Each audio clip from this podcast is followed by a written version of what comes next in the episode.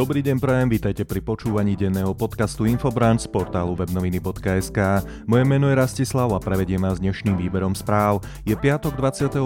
júna a meniny majú Olídia a Tadeáš. Z webnovín želáme všetko najlepšie.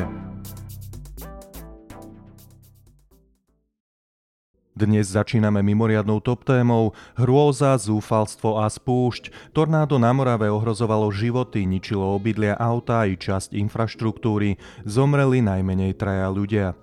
Po obrazne povedané apokalyptickej noci, kedy poprvýkrát v tejto dobe pustošilo v našich končinách tornádo, sa Južná Morava prebudila do rána s hrozivým pohľadom na zdevastovaný majetok v niektorých obciach. Ako dnes ráno uviedla Česká televízia ČT2 na facebookovej stránke, Južná Morava začína rátať predbežné škody po tornáde. Zomreli najmenej traja ľudia. Juhomoravská záchranná služba do nemocníc prepravila celkovo 63 ľudí, z toho 10 ťažko zranených. Živelná spúšť zasiahla predovšetkým obce Lužice a Mikulčice na Hodonínsku, no a Moravskú, Novú Ves a Hrušky na Břeclavsku. V oblasti sú žiaľ stovky zničených domov.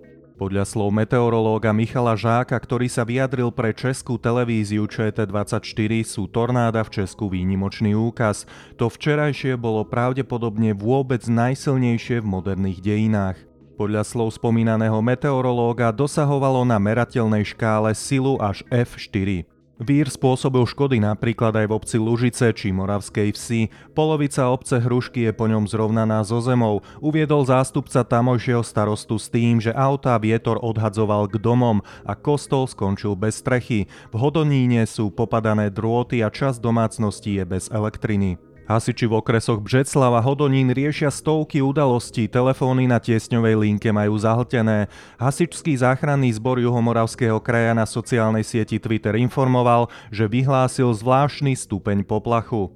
Hrozivé video zo včerajška nájdete aj v dnešnom rešerši podcastu na webnoviny.sk. Po tejto tragickej správe pokračujeme prierezom z domáceho spravodajstva. Korupcia pri zákazke slovenskej pošty? Heger takúto úvahu odmieta. Zdá sa, že niektorí poslanci nemôžu uveriť tomu, že nejaké obstarávanie môže byť transparentné a nemať vopred stanoveného víťaza. Stanovisko v mene predsedu vlády Eduarda Hegera počas hodiny otázok v parlamente prečítal minister financí Igor Matovič. Na premiéra Eduarda Hegera mali včera viacerí poslanci strany Smer SD rovnakú otázku.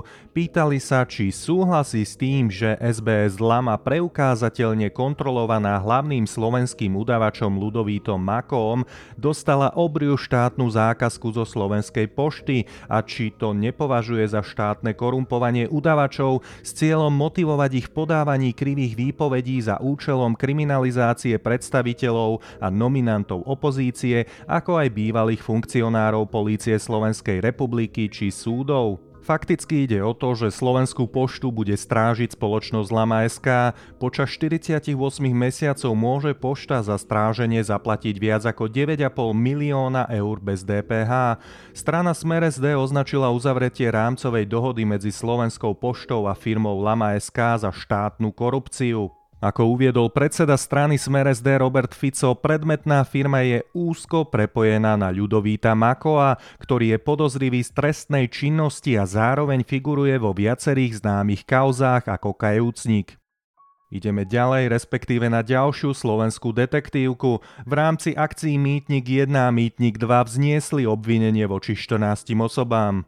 Včera o tom informoval na tlačovom briefingu riaditeľ odboru ekonomickej kriminality Ondrej Repa priamo na pôde úradu špeciálnej prokuratúry v Pezinku. Repa upresnil, že v prípade Mýtnik 1 ide predovšetkým o trestný čin machinácie pri verejnom obstarávaní a verejnej dražby, ktorý je súčasne posúdený ako závažný zločin porušenia povinností pri správe cudzieho majetku. Prípad sa týka IT zmluv, ktoré uzatvárala finančná správa v rokoch 2013 až 2018. Ako Repa ďalej zdôraznil, počas vyšetrovania dostatočne preukázali, že pred samotným uzatvorením zmluv bol opakovane porušený zákon, konkrétne zákon o verejnom obstarávaní.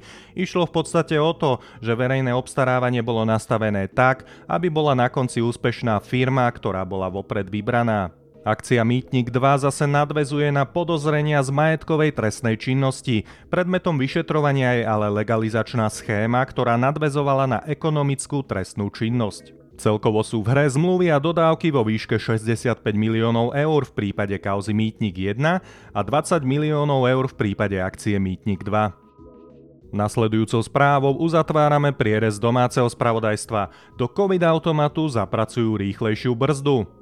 V diskusnej relácii Rádia Express Braňo Závodský naživo to uviedol minister zdravotníctva Vladimír Lengvarský. Dôvodom je, aby sa v prípade zhoršenia situácie mohli prijať opatrenia okamžite. Nemalo by však ísť o sprísňovanie v celých okresoch, ale podľa potreby, teda napríklad vo štvrtiach či obciach. K tejto téme včera zasadalo aj konzílium odborníkov. V úvahu sa pritom berie aj možnosť šírenia indického delta variantu koronavírusu. Dostávame sa k výberu zo zahraničného spravodajstva, tu je prvá správa. Brusel potvrdil nové sankcie voči Bielorusku.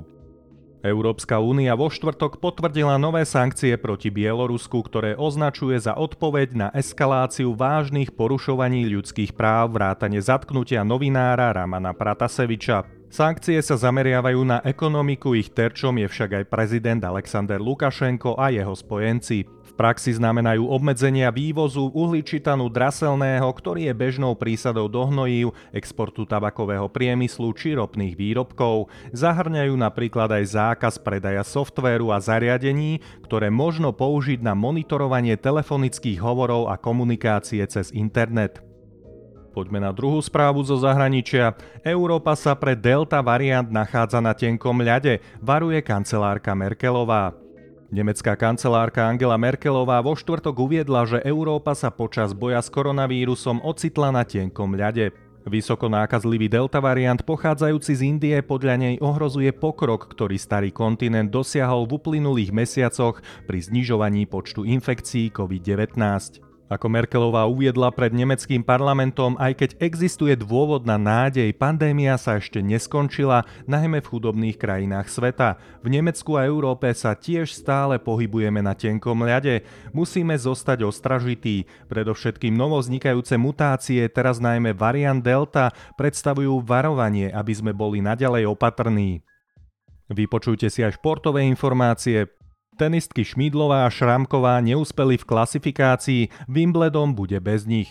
Tretí Grand Slamový turnaj sezóny londýnsky Wimbledon bude bez slovenskej tenistky v hlavnej súťaži dvojhry. Anna Karolína Šmídlová aj Rebeka Šramková nezvládli vo štvrtok svoje zápasy druhého kola klasifikácie. Rebríčkovo vyššie postavená Šmídlová aktuálne na 122. pozícii prehrala s Poľkou Uršulou Radvanskou 3-6-5-7. Zápas trval 93 minút a Šmídlová 6 krát prišla o svoje podanie. Neskôr Šrámková aktuálne na 228. pozícii viedla nad favorizovanou bieloruskou Oľgou Govorcovovou nádejne 6-4 a 4-1, ale prehrala 6-4, 6-7 a 2-6. Druhá športová informácia sa týka futbalu. UEFA zrušila 56 rokov staré pravidlo. Gól na ihrisku súpera už nebude výhodou. Viac ako polstoročie platilo v európskych futbalových klubových súťažiach pravidlo o výhode pre mužstvo, ktoré strelí gól na ihrisku súpera. Až vo štvrtok zástupcovia Európskej futbalovej únie, čiže UEFA, na svojom zasadnutí v Nione toto pravidlo zrušili. K tomuto verdiktu ich priviedol aj tlak od klubových trénerov, ktorí pôvodnú myšlienku zo 60. rokov minulého storočia považovali za zastaranú a irrelevantnú pre využitie v súčasnom futbale. Ponovom bude platiť, že ak mužstvo v odvete po skončení riadneho hracieho času vyrovná stav dvojzápasu, nebudú už o postupujúcom rozhodovať góly strelené na ihrisku súpera, ale sa bude pokračovať do predloženia prípadne do rozstrelu zo značky pokutového kopu tejto chvíli sú tu už moje tipy a odporúčania na články z redakcie portálu webnoviny.sk. Tu je môj prvý tip. Novela trestného zákona má obmedziť šikanu na internete. Kyberšikana prebieha najmä formou nevyžiadaných e-mailových, SMS alebo iných správ. Známy je napríklad prípad moderátora Pavla Hubináka z Rádia FM, ktorý sa na sociálnej sieti zdôveril, že ho už roky na internete prenasleduje jedna žena z Košíc. Ako samotný Hubinák uviedol, je to úsmevné až do momentu, keď vám poviem, že takmer denne mi píše niekoľko až 4 textov, v ktorých kombinuje svoju silnú vieru so silným vymysleným presvedčením o mojich morálnych zlyhaniach.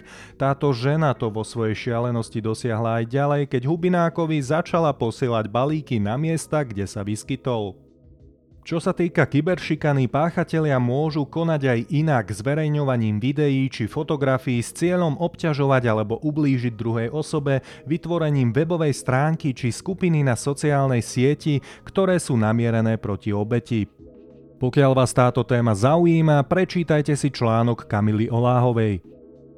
Vypočujte si aj môj druhý typ na článok. Opozícia sa chystá nabúrať do koalície. Slabým článkom má byť Igor Matovič. Len nedávno žiadal smer na mimoriadnej schôdzi parlamentu hlavu ministra vnútra Romana Mikulca za údajnú manipuláciu vyšetrovania viacerých korupčných káos.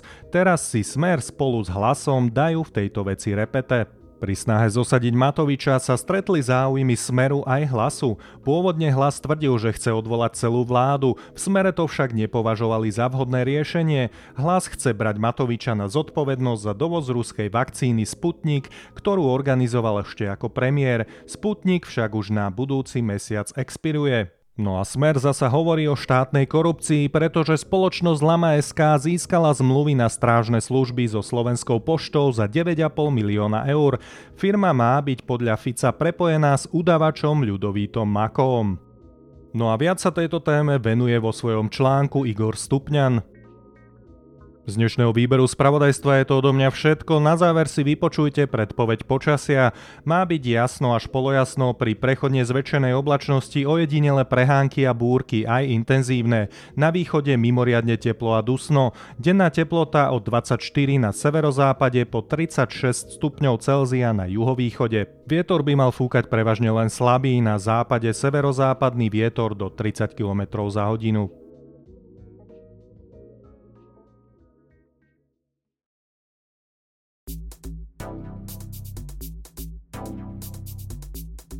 Počúvali ste denný podcast Infobranch z portálu webnoviny.sk. Moje meno je Rastislav a želám vám čo najpríjemnejšie prežitý piatok a pohodový víkend.